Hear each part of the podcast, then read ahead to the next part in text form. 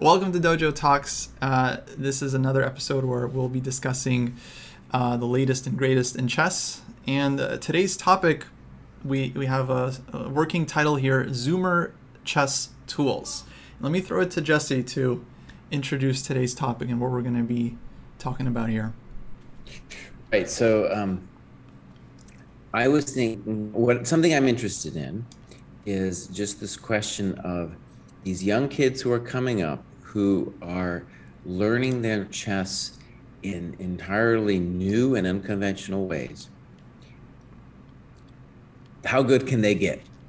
Mm-hmm. Um, and, you know, for example, if you think about just recently, recent history with Fabi, the way he learned chess, he went to Europe and studied under various people, like lived at their houses, just consumed uh, literature. Uh, Magnus is also that way. And, you know, those guys aren't old. They're like 30 years old, you know? So this new generation, though, has completely different tools at their disposal. Clearly, they're dangerous, but I'm wondering how important, like, the absorption of chess culture and this older way of doing things with books and talking to people, you know, moving pieces around on the board, how significant that is to their chess development. And so that's the overarching question I have of to what extent can they improve and let's say fight for the to be the best in the world. And then what we then decided to do was then break down the tools, talk about the tools, the new Zoomer tools individually. So that's what we're going to do. And so we got three things. We're going to talk about um, if you can get good by just playing loads of blitz online. And that's something that they're doing. That is simply something they're doing, especially in the last year. We're going to talk about puzzles, stuff like Puzzle Rush and the Lichess puzzle, all the other stuff. And then that's something else they're doing. And then we're going to talk about Chessable and how that can be used. And I think all the three of those things are the main improvement platforms that the Zoomers are using. Um, and older people use it too. You know, me and Kosti are having fun with our little puzzle rush battle and stuff. And we'll talk about how maybe that applies to us and what we think about it, surely, when we talk about the puzzles. So that was just my brief intro into what we're going to talk about today. And then we're, as I said, we're going to split it up into these component parts. Yeah, yeah, these are definitely not tools that are just like specific to Zoomers, or I would say even like introduced by the Zoomer uh, generation. Is just kind of like a placeholder for us to say like the modern chess tools. Because like most players in history grew up maybe reading chess books or chess magazines mostly playing games and analyzing with a physical board not using computers not using engines just them and the board and their thoughts and their opponent's thoughts and you know the thoughts of their their peers and their their training partners. Um, but yeah now it seems like chess uh, improvement is changing and i think it's been changing for I, I feel like a few decades now with like the start of ICC and uh, Play Chess and Chess.com and Lichess because now you can play you know millions of games and uh, I think we've already seen the generation of uh, online players like Magnus and Hikaru both famously played like thousands and thousands of games online. In addition, uh, in Magnus's case, to like reading a lot of books. Uh, so yeah, a lot to a lot to discuss here um, because I think there I think there are a lot of benefits to these uh, new tools. There's also some some drawbacks. Um, but yeah, so should we start with this idea of playing? Like, can playing a lot of blitz really lead to a ton of improvement? Sure. I'll I'll go first on that one. Um, you mentioned uh, Hikaru, and I think to my mind he was the first proof that for some people that can be enough to get really, really good. Now, I don't know exactly how good a Zoomer or anyone has to get for Jesse to say, okay, the tools that they use worked. I don't know if it, you know, if it's got to be 2750 or 2780 or 2820 or, or, or exactly where it is. Um, but I mean, clearly Hikaru became, you know, a 2700 plus super GM largely on the back of just churning out blitz games and bullet games even. Um, and he clearly learned from playing them. He clearly got better doing it, and he clearly got really good. So, I mean, that's that's one case that that that provides some pretty clear data. I I personally believe different people learn in different ways. So just because it worked for Hikaru, there could be someone else for whom it doesn't work, who has a similar overall chess potential, but a different way of learning and a different way of like thinking about chess. And they could do the exact same thing that Hikaru did and not get as good, and a different plan would have worked for them. But for Hikaru, it worked, and I think for a lot of people, it can work. So I want to jump in there, and definitely Hikaru was a. I mean, when he made it, when he made it, not, not to the top 100, but to the top 10, I was kind of shocked. I was definitely shocked. But a really important footnote on this is Hikaru did grow up with a stepdad who is arguably well, he's I would say his stepdad, Sunil Weeramantry, is within one of the one of the top coaches in the country. Yeah. And so he grew up with that chess culture in his house in like around the New York City area. And I think that's indispensable. I don't think he would have ever made it without that. So it's it's kind of like the story of him playing all that blitz, making it with the blitz. That's part of the story, but it's not all of it. Cer- certainly wasn't the only thing. Yeah, he did. My feeling on all this is that like these tools can come and go, but there are certain things that I think are very necessary to become a really good player, and one of them being playing a ton of chess over the board. Uh, and even if that's um, blitz or like rapid tournaments, I think just the experience of playing hundreds and thousands of games OTB and really like being invested and very present for those games, I think this uh, is a really important part of the development of many players. And it's one thing that I actually think is missing for a lot of adult improvers because they didn't play chess when they were younger. They never had this opportunity to like go to a tournament and like just play chess 24/7 for 3 days in a row or go to a chess camp and play chess for like 5 hours a day for 5 days. And now it's kind of a real struggle for a lot of players who want to play in tournaments, but of course now tournaments are uh, less common because of COVID. It's harder to find someone to play in person with. So this is actually, I think, a real struggle for some folks to get that like OTB um, experience. Uh, but yeah, clearly lots of players do improve a lot, and it seems like they're not doing a whole lot outside of just playing a ton of blitz and trying to learn from the games. But the players that do improve that focus on that, to me, it feels like they are getting something out of the blitz games. Either they're retaining a lot of info or when they make a mistake somehow they, they're able to kind of learn from that. Even if they're not super invested in like analyzing all their blitz games and like trying to learn from it clearly they're picking something up from that volume. But to david's point i haven't seen it work for just everyone and there's a ton of players out there who do play lots of blitz and don't improve right? So it's clearly not just about doing the thing playing a ton of games uh, there has to be some kind of deeper connection made in the game, whether that's OTB or online. I think is not the most important thing, but yeah, somehow you have to like really engage with your moves, the ideas you're putting out, why they are or aren't working, and develop um, that growth.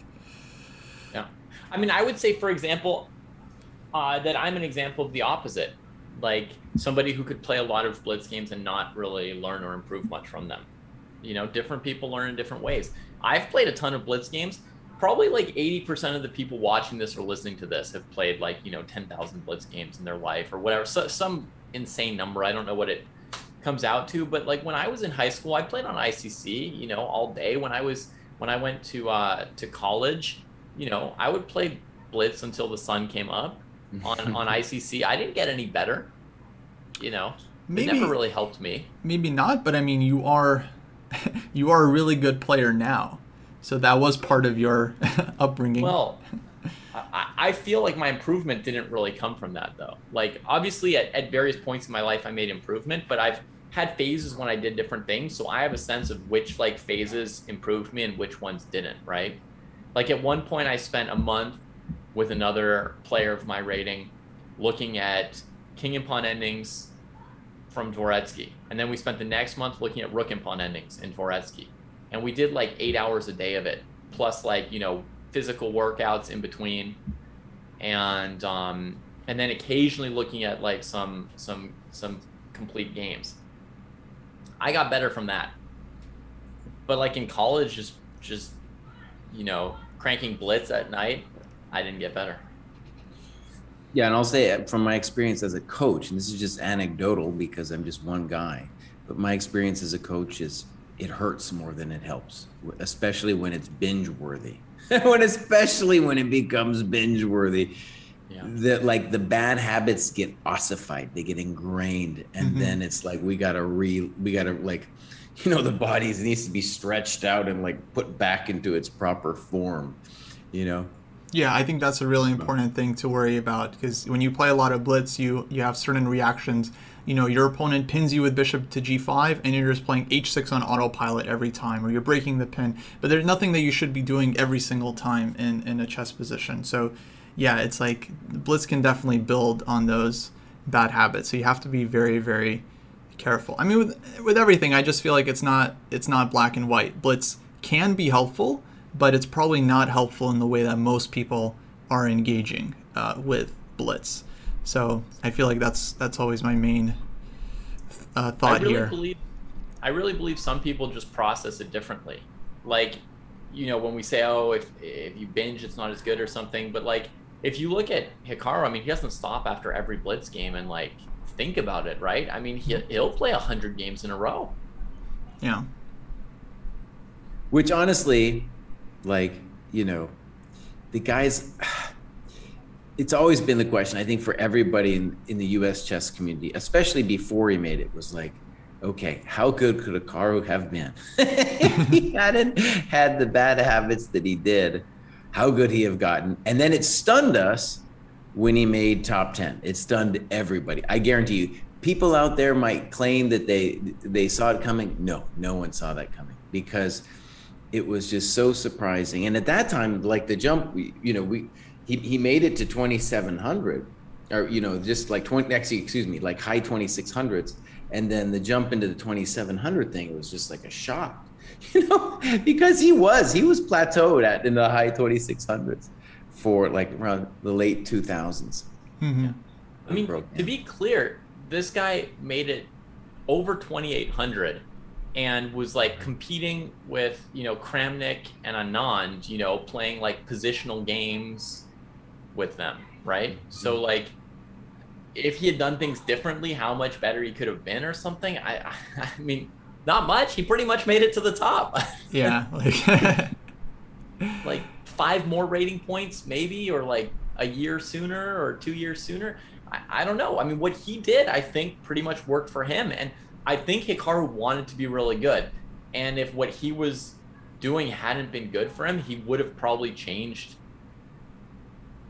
I mean, people sometimes get it wrong about themselves for sure. But like, my guess is that what he was doing worked well for him and, and, and that's why he did it and that he was you know determined enough to get good that he was willing to to do what it took and if he had to stop playing blitz to get better he might have but i don't think he needed to yeah well when it comes down to it and i give my students pretty much the same advice like if you want to play blitz that's fine but treat it as something fun that you're doing and not like okay this is how i'm going to grind my chess and, and improve like you want to play blitz enjoy have some fun but yeah, I think the deep think is where you're gonna get most improvement. I feel for for most people doesn't mean that blitz is never useful. I feel like people always hear that and they're like, oh, so that means blitz is worthless. It's definitely not worthless. It can be helpful, but I just think in like really specific uh, cases. Yeah, and I'll say what I just want to mention because we're all dissing it from this old school perspective. but what really is great about Blitz is that, especially if you don't live in some big city, uh, like I did when I was a kid, I played like the same three or four people again and again and again in my tiny little state. Um, once you get into the online world, you you are suddenly able to play IMs and GMs and all these people, and they're throwing all kinds of different conceptual things at you that you at least have to react to in a competitive sense. So, like, that is something. There's no doubt that that is worth something. Yeah. Um, but it sounds like we have a kind of a consensus here, right? we have a consensus that no, Blitz isn't working. And we could be, you know, there might be somebody out there, maybe chess numbers could construct a statistical model in which you could actually test this kind of uh, this kind of thing. That's what That's we really need. not we need what I was long trying to say, ranging Jesse. chess studies. I, I wasn't trying to say that it doesn't work. I, I'm trying to say for some people it would work and some people it wouldn't. That's, Okay. that's that's really what I'm trying to say. Some people, great, and they can get better, and not only get better, but keep getting better. Right? Like they make 1800, you're like, that's amazing. Somebody got to 1800 just playing Blitz without studying the classics. No, they can keep going. They can get 2000, 2200. Some people Uh-huh. and a lot of other people can't. And I would guess that the number of people who can get, you know, super strong and super close to their potential, let's say, by playing blitz, I would guess it's like 10% or less of, of people who are sort of like built that way.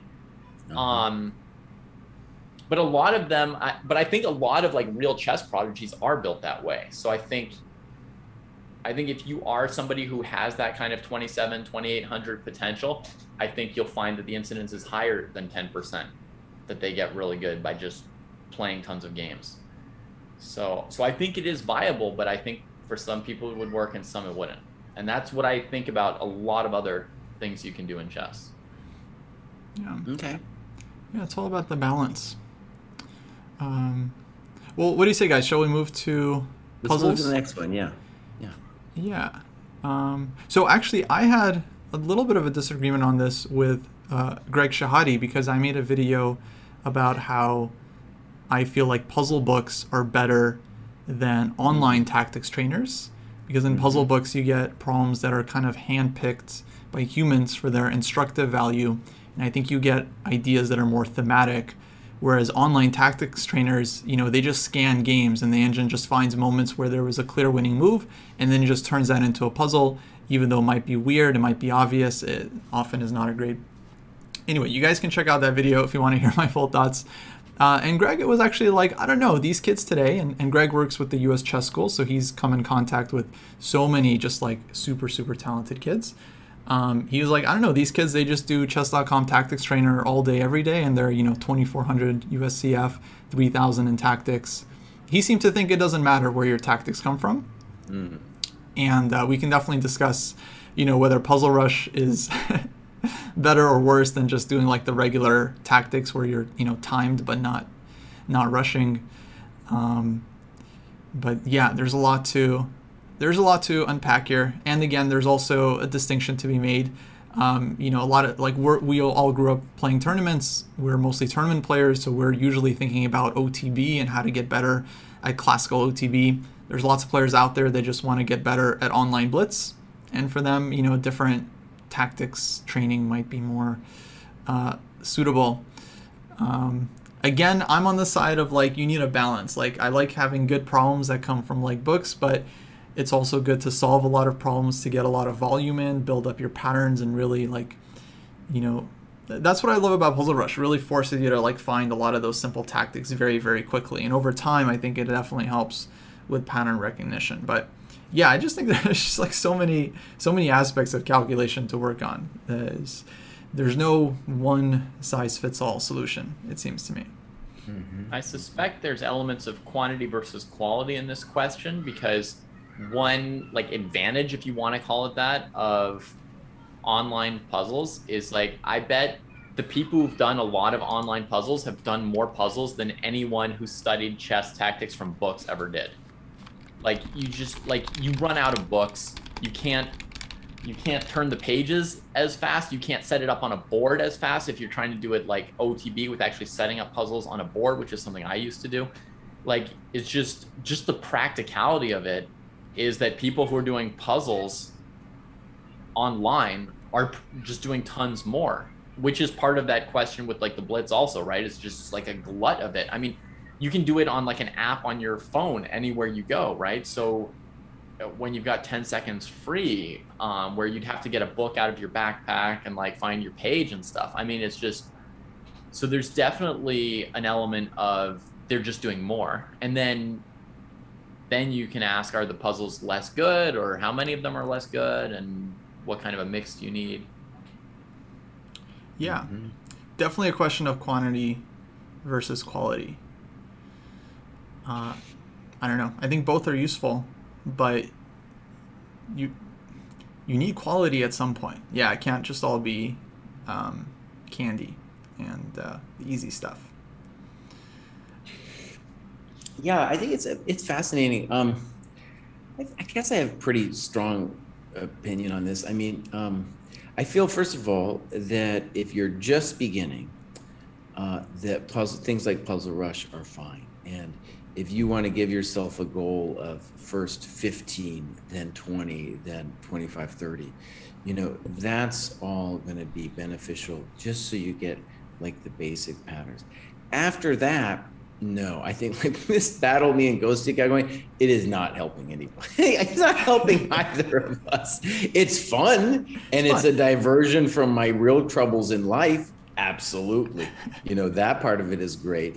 Um, but it's not helping either one of us. And I think there's um, the way I would put it out there just to be helpful about this, and we'll put this in the YouTube description, the links, is I'd say there's four books. I might do my own video about this. So it's so hard to get around to doing a video, but I, here's four books that I think give a good sense of where I think your tactics really will improve, right? And um, if you, the first book I think the beginners should get is the Polgar with a gazillion mates in it. Great. It's like practicing the layups. You're practicing your tactical mate layups. All the patterns are there and you get them again and again, and they are not easy well, at least some of them are easy, but most of them, many of them, are quite challenging. Then there's a bunch of books. I have one that you can't get. It's very hard to get. It's a Russian book by Kalinichenko. It's very hard to get, but with uh, endgame standard positions and studies. That is very important. Studies are a great example of what you do not get in the puzzle rush. It's because it's too hard to do on some kind of thing where you only have, you know, less than 30 seconds. You need for a, a puzzle or excuse me, a study, you're going to need like five minutes. And then, you know, it's a thing of beauty that's going to reveal itself to you. But, um, but, Jesse, if I could just yeah. interject for one yeah. second, yeah. without interrupting your train of thought. Um, you may not reach them in Puzzle Rush, but if you just do puzzles online in chess.com, mm-hmm. the chess.com database is full of endgame studies. Mm-hmm. Yeah, and I still don't think it's good because your mind when you're online is not prepared to do anything at a longer uh, you're gonna if you if you do anything and you're staring at something in, online for more than a couple minutes you will be distracted i don't care who you are the twitter or whatever you're gonna look away and you're gonna lose it right? Whereas if you got a real board and you got to study you're gonna be there.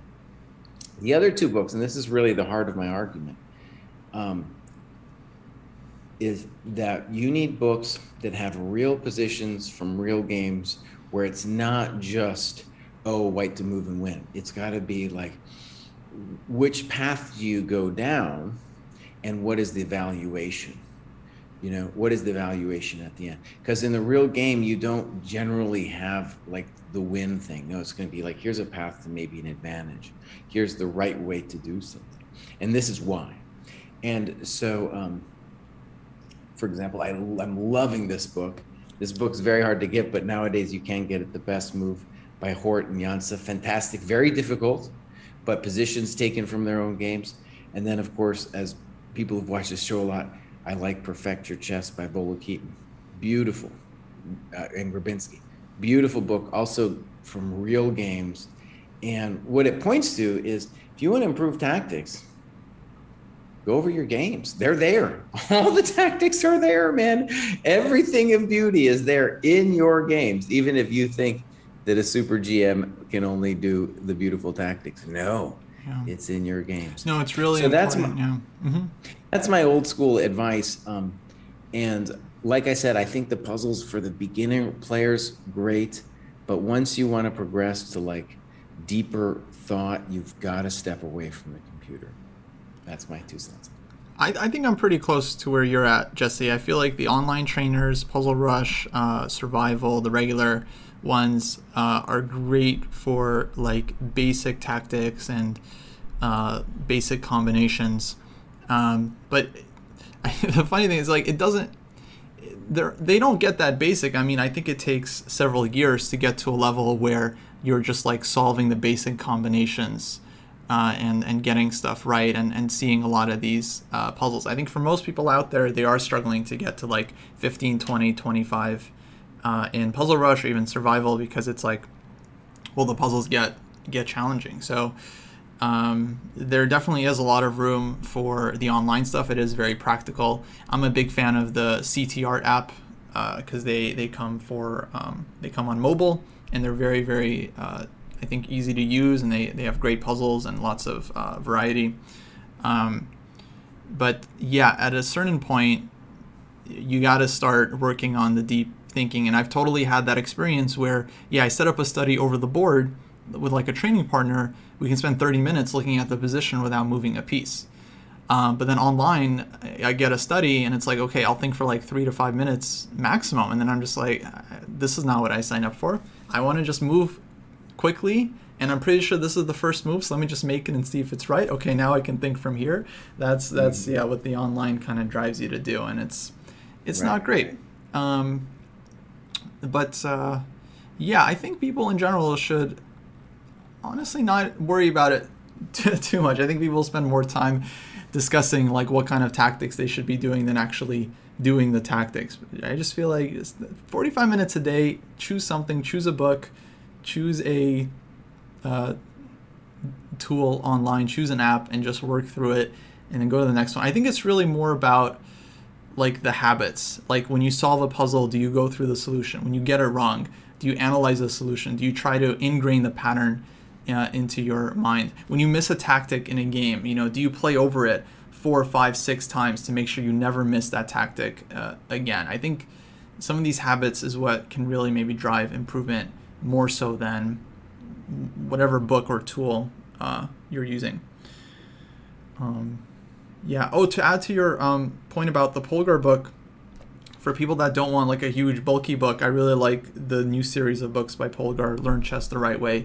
It has very similar problems. It's just that the books are smaller in series one through five and more portable, so you don't have to get the huge black book out every time you want. You can get it on puzzles. Kindle. You can get it on Kindle. Oh, okay, that's that's good yeah. too. Yeah.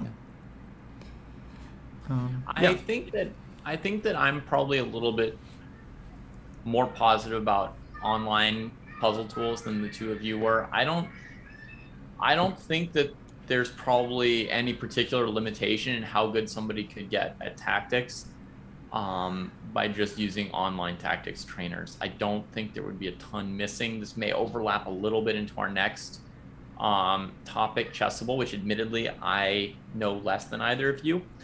But my understanding is that you that in addition to simple like puzzle trainers, you can also find sort of like uh, curated tactics training through various online tools mm-hmm. that you could find something like you know a collection of of, of puzzles as mm-hmm. a chessable course probably or something like that yeah um, through chess.com's lessons there are some tactics courses um, and then i also think that it's possible that what these computer generated puzzles give you is they actually eliminate some human bias so you may learn some like tactics that a chess teacher wouldn't think of putting in their book.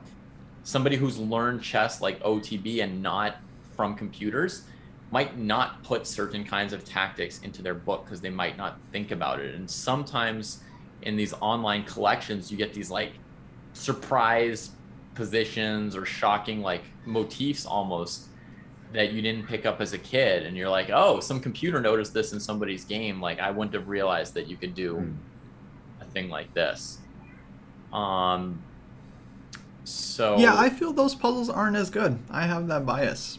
It's like okay for me. I just think that the thematic puzzles are generally going to be more useful, but there is definitely value in finding uh, creative solutions like uh, original solutions, like ideas that are not thematic. Definitely a lot of value in learning how to like spot ideas that are not immediately obvious to you. Um, but yeah, I just feel like you get too many of those in the online trainers, and then yeah, you just get some some weird puzzles. But maybe too many. But if alongside of that you're cranking thousands and tens of thousands of them, maybe you're getting like a lot of the stuff that you would get curated, and then you're getting some other like dimensions Um, yeah. So. There is also the question of whether it's better to solve tactics on a specific theme, which to me has always made sense if you're learning about deflections or interference or discovered attacks to just solve like 30 puzzles on the exact same theme. And yes, they are going to be easier because you know what the theme is, but to me, that's still building up your pattern recognition. Um, Chessable does have these courses that I think are pretty cool where they'll take an opening and they'll say, like, you know, a thousand tactics in the Sicilian Dragon. And it's just a collection of combinations from white's point of view, from black's point of view. And it does make sense that, like, just solving a lot of these thematic tactics, if you're a Sicilian Dragon player, would be really, really useful as you're probably going to be seeing these ideas uh, in your game. Um, but as always, it doesn't cover everything. You still have to learn how to think for yourself and navigate through weird positions. So there is a value, especially to not knowing what the theme is and just being asked, you know, to find the best move. And yeah, for advanced players, of course, like Jesse was saying, there are lots of books where you're not asked to find a clear win. You're just asked to find the best continuation. Maybe it's a small advantage. Maybe you're just asked to find the only way to equalize. Um, but you're put in a difficult situation. You have to come up with a decision. I think those are also very useful, of course, but more for advanced players. I feel like most players out there need to first get their building blocks down, their solid, you know, tactical patterns, their mating patterns, get all that stuff down where they're recognizing stuff quickly, and then you know you can start working on the more the more advanced stuff. Yeah, I guess one good question to try and like push us to actually disagree is like, you feel like there's a point at which someone's tactics couldn't get better without you know human training on their tactics without like a set of positions selected for them by you know Volokitin or or a GM coach or something like that. Like is there some point where the tactics trainers you've done all the puzzles there were and now your tactics are dragging you down? They're keeping you from becoming you know a super GM yeah I mean uh, I think it is really helpful to kind of see how a student analyzes and, and solves a position. And uh, lots of people that I've worked with, you know, they they have these weird, you know, tendencies while they're calculating, or they're not as efficient in their thought process as they could be. Um, you know, typical mistakes include, you know, going down a line before fully examining what options you have available, um, missing opponents' resources because they're not really looking for the opponent's best moves. There's lots of these like typical things that like an online trainer isn't going to point out to you if you solve enough puzzles, right? Like, hey, you need to be doing this, or you need to be spending more time calculating before you uh, make a move here. I think you do need the human element when it comes to like thought process uh, in solving.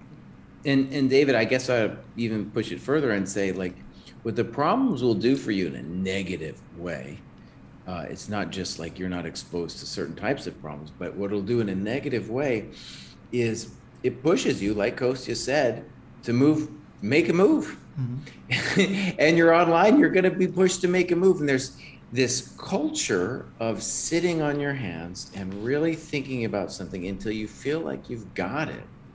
You're not going to get that in the online world. And that is going to kill you. Um, when you are playing over the board because it will encourage impulsive moves. And yeah. you're not going to make it as an impulsive player. No way. I mean, I would argue that there again, you fall into like the 90% who feel like they have to move and like things have to go faster online. And so you're sort of assuming that that's how everybody reacts to being on a computer or having a screen. Mm. And I'm here to tell you from the 10% on this particular element uh, uh, or whatever the percentage is, like there are people for whom that's not the case. And I've talked to tons and tons of people, and I hear, you know, whatever 80 or 90% of people always say, like, I can't take a game as seriously online as mm. in person. No, you know, you want to play like a six hour classical game with me online, I'll never be able to play it like normally, right? But there are people who can. I promise you, I'm one of them. Like I can play classical chess exactly the same right here with my board by my side, uh-huh. right? And and uh, a score sheet on the table, and it's exactly the same for me. My focus, I'm not checking Twitter while I'm playing a, a uh-huh. game or anything like that, right? So there there are people who are different in all kinds of ways, and I don't think it's like a one percent or a one in a million kind of thing. I think it's probably like there's a reasonable number of people who take things slowly and seriously, even with a computer screen. And I'll solve endgame studies on my computer, and I'll sit there for half an hour I mean, I've played king, knight, and pawn against king and knight for like three hours straight against like a computer on, on chess.com. you know, and and I'm trying really hard. And so so again, I I don't think you can guarantee that that people are going to all be having to move quickly just because they're on a computer. And you know, one thing I think is important to say about the Zoomer generation, uh, and this is somebody, it's, it's like somebody who has taught other realms of things besides chess, is that uh, I grew up in the let's call it the age of text. Like there were books, and it was a skill to learn how to read, how to talk about reading, how to write, and I don't necessarily think it's a terrible thing that that's all gone away, but it, it's important to see that it has all gone away. And the kids coming up today have not learned to read. And so, to David's point, like maybe they haven't learned to read, but maybe they have learned, or at least some of them have learned, to have a culture of like, oh, I can focus when I'm in front of this screen because I grew up in front of this screen. This is my home. you know? Might yeah. be better yeah. able and to. if you look at like if you look at like online when schools went online because of covid you know some students really suffered from it and some did mm. just fine right and some did better than when they were in brick and mortar schools i mean you can ask mm-hmm. any teacher and they'll have experienced at least a handful of students who suddenly were better students at, right. at home on zoom than they had been in school so there was a good question about uh, speed versus accuracy, and uh, you guys can feel free to disagree with me on this one. But my feeling is that speed always comes second, and it's much more important to work on the ability to solve a problem correctly. So if you have a simple tactic and it takes you 10 minutes to get the right answer, to me that's better than if you submit the wrong answer after one minute. and then on other problems, you know, you get it right after one minute, but you were kind of guessing. I think it's better to work on your actual ability to solve, given however much time you want. And you don't have to go crazy. I like to say like more than 15 minutes is probably not um, not that needed, especially when you're starting out. For some folks, I'll say like spend five minutes on a puzzle, and then if you don't get it, you can review the solution or guess. If it's harder, 10, 15 minutes. Um, and yeah, and then once you've solved a couple thousand puzzles, then you can try doing it for speed and you can see like which of your patterns are not as strong um, as others. Right. You made a good point previously about how like sometimes you'll see like an inefficiency in the thought process of a student or something like that. So there also does come a point where where speed and efficiency in your thought process is important as well, right? Because you're playing like this 2-hour game and you've got 2 hours of of time. That's your resource and you're burning it up and then eventually you're in time pressure and you can't calculate accurately because you don't have enough time. As i've gotten as i'm like trying to replay now as an older person like i'm i'm noticing that more as a factor. Sort of like running out of time by being inefficient on early calculations even though you get them right then eventually you don't have enough time left. Yeah. Uh, yeah. Once again i think there's like a balance to it but i would um, I would say either one is not good. You don't want to be moving too quickly or too slowly for sure. Uh, but I would, for me, I'd rather have a student that was moving too slowly and we can like work on their confidence. Yeah. I feel like that's kind of a, a better skill to start with um, versus someone who's like, yeah, just playing too quickly and you just got to get them to like slow down and start thinking. That's like a much, much harder, much harder process. Yeah. Um, I, I guess I will say, and maybe you guys will be happy with this, but I guess I will say that it's probably hard for somebody's tactics to be beyond a 2,500 FIDE level without some kind of like coaching on it, without some kind of like targeted, somebody's worked with them on their thought process or given them puzzle, you know, given them GM level puzzles that are like designed for them or like really like sort of human generated tactics work. I think there probably is like a point where you know, just solving 5,000 more puzzles from an online database is not going to is not going to get you all the way to the top. Yeah. I mean, for me, it wouldn't even be about like whether you can do it. I, I would just think it's probably easier if, you know, you're, you got to 1800 on your own and then someone works with you and shows you how to get to the next level versus just having to do it all on your own the whole time. I think it's always going to be easier when someone experienced steps in and um, kind of helps you with your uh, with your thought process. I mean, even like one hint or one kind of tip can, I think, be dramatically changing for the right player. Okay, let's go on to Chessable. Let's do it. Um, so how about this? Yeah. How about this? Since, since for, I think you know you've used it the most, Kostya. Then I'm in between, and then David's never used it. So here's an interesting question, David. What have been the prejudices that have held you back from even venturing in to that strange new Zoomer chess tool that is Chessable? Chessable. Um, I think it's just that like what I would look for on Chessable would be like the same thing I would look in like a good chess book. And maybe there's other types of chessable stuff that like I just don't even know about that would be like great. But if I went on Chessable, it would be to like get an experience that like captures some of the best books that I've read. It would be something like, you know, the chess lessons on chess.com that like Silman put up. Positional like puzzles, you know, like he's got a course with like 300, you know, positional yeah. questions in a row. I found that extremely useful. I got like almost everything wrong as like uh, you know 2400 the first time I worked on that course. I mean, well over 50% wrong. Um, it was just like mind-boggling and interesting to me. To some extent, that's a little bit similar to a book, except that there's like feedback put in in, in advance for like likely things you would get wrong, to a degree that it isn't in like chess books uh, usually. Like chess book solutions don't often tell you like here are the like five mistakes that people most often get, and here's why you got this mistake or something like that. They usually just give the right answer, maybe cover one alternative. Um, but but anyway, that's probably what I would be looking for. And the fact is, I've got all these great books I haven't finished reading at home. So I just I've never gotten to a point where I was like, I need to go on like Chessable to find new material. So you know, I'm working through this, Jesse. Mm-hmm. And after after this, Knight Endgames by Averbakh, I'm gonna do Queen Endgames. That's okay. gonna keep me busy for like three years. Okay. So, I mean, all right.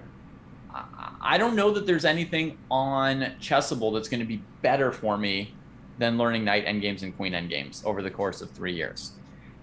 And if there is something that you know you would think would be better for me, I'd love to hear about it, and we, and you know I can try and guess if it would be or not, or I could try it out. But right now it's basically like, you know, there's so much material and I've just never finished the stuff that I had to work on. I've got my own games to annotate, right? I want to go play in more tournaments and I want to do like puzzles, like tactics now and then to stay sharp. So I've just never reached the point where I wanted to do it. Okay. Yeah, fair enough. Um, and yeah, so Chessable does have all kinds of courses. Like they, they don't just do opening courses. They have regular books that they, they've just converted to their format. Um, and then they also have a lot of courses that you could call them like strategy courses or endgame courses, or just like a collection of instructive positions.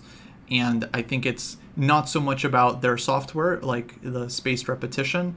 I just think it's like it's just good material that uh, is useful for people, similar to like the Silman lessons on chess.com. But that makes sense. If someone told me that the only way I'm allowed to study is by reading chess books, uh, I would lose very little sleep over that. I'd be like, okay, yeah, that's that's fine. There's plenty plenty of books to read. Um, so definitely not uh, definitely not necessary. I think Chessable is really cool. I'm actually working uh, or finishing up my own course on Chessable on endgame studies, which I, I'm hoping will be useful for, for folks, just kind of like an intro guide to solving endgame studies and showing some of like the basic uh, endgame puzzles. Um, my criticism of Chessable, I think, is more of how people tend to use it. Uh, I'm definitely not a fan of just drilling openings for the sake of remembering the moves. I think that's one of the least useful things someone could do. Uh, and it gets less and less useful the lower rated you are. Um, now, if someone is using Chessable because, like, yeah, they want to solve tactics. So the thing is, you can't really judge Chessable because they have all kinds of courses and material on there. It's really on how someone uses it. But yeah, I much prefer the endgame courses they have or the tactics or strategy. Uh, and then the opening courses themselves, I think, are of good quality. I- I'm just not a believer in doing the repetition for the sake of memorizing moves.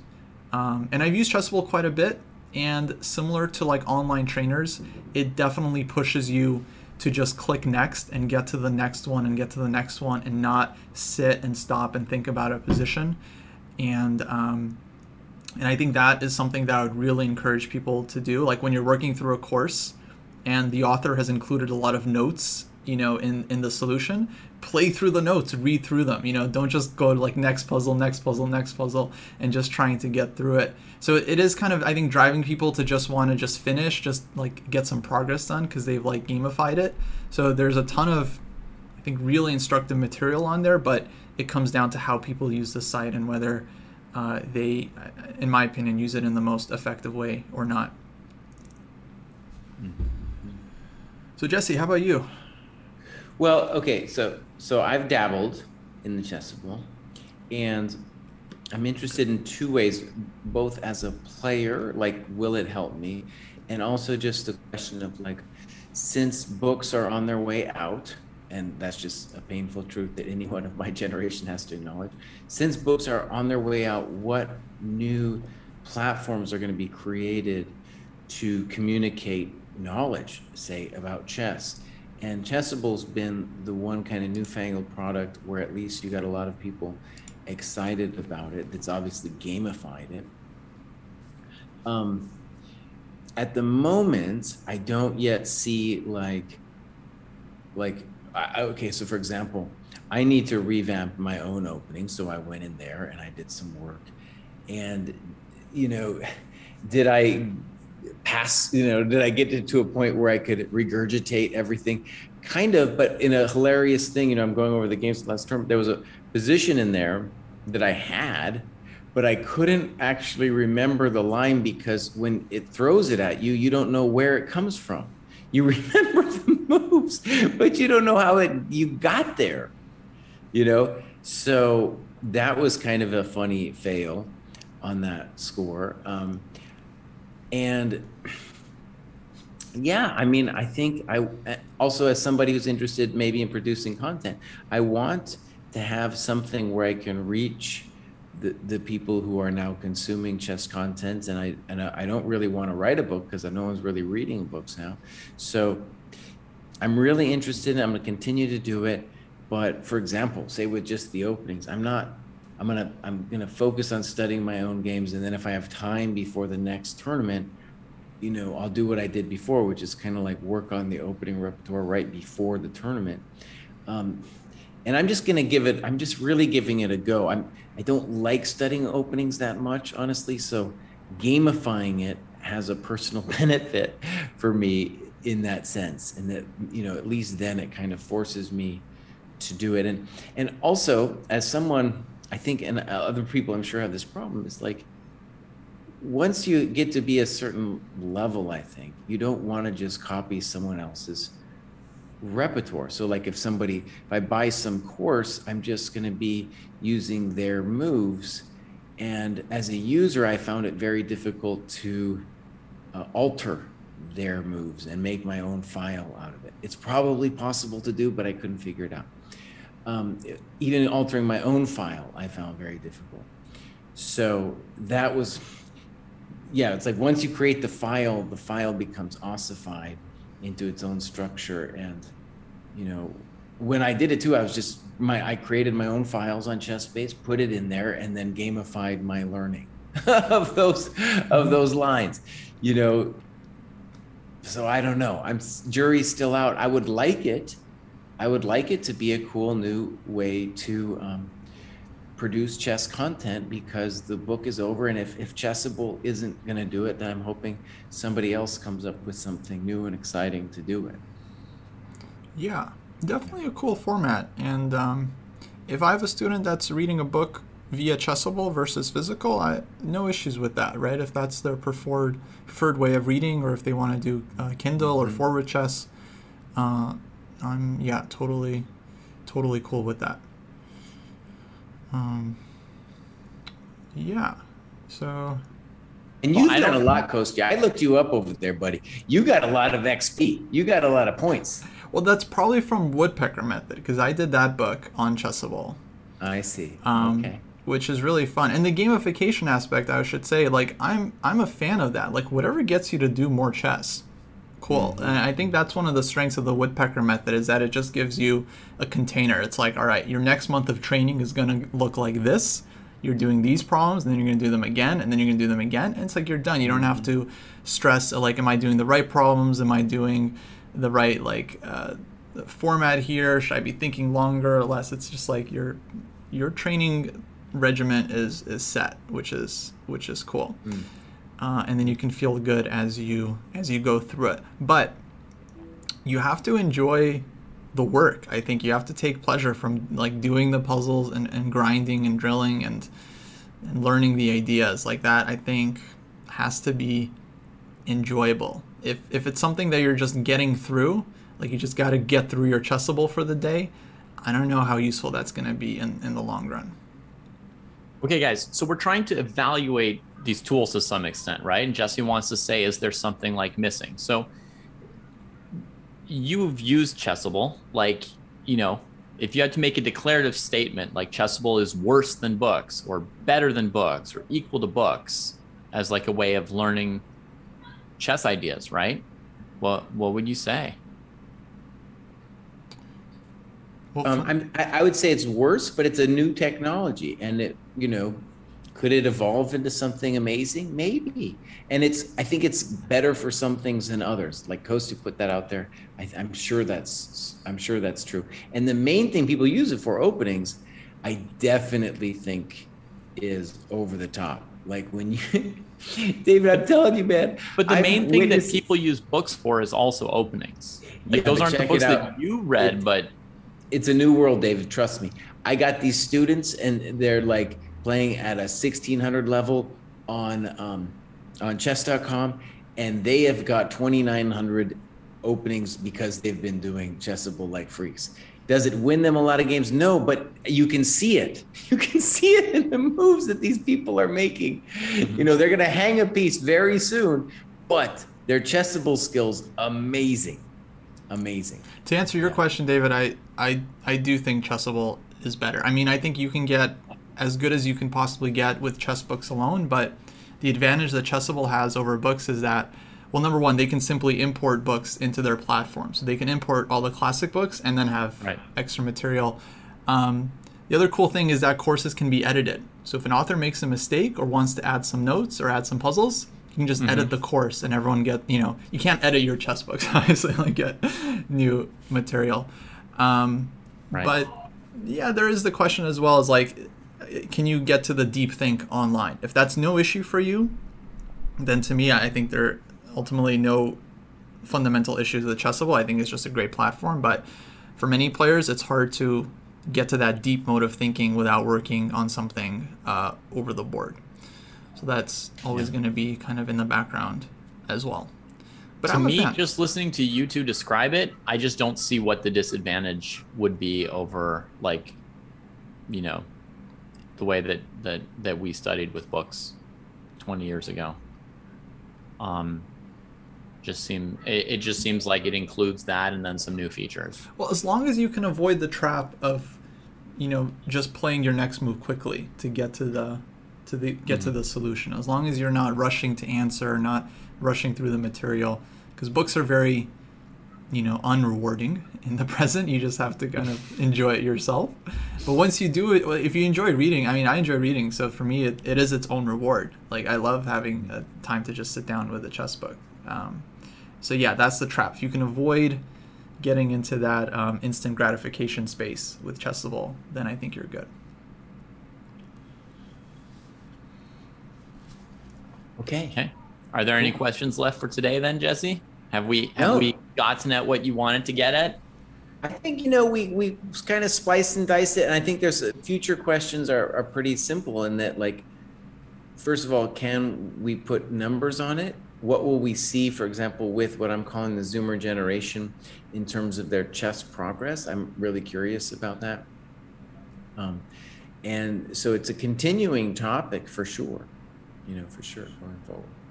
Yeah, we'd love to see some hardcore chess studies in the future with control groups and people working on different things and yeah, who knows? We can maybe we'll come up with some some new ideas one day how to improve. Yeah. All right, guys. Okay, cool, guys. Yeah. We'll call it there. That was a lot of fun.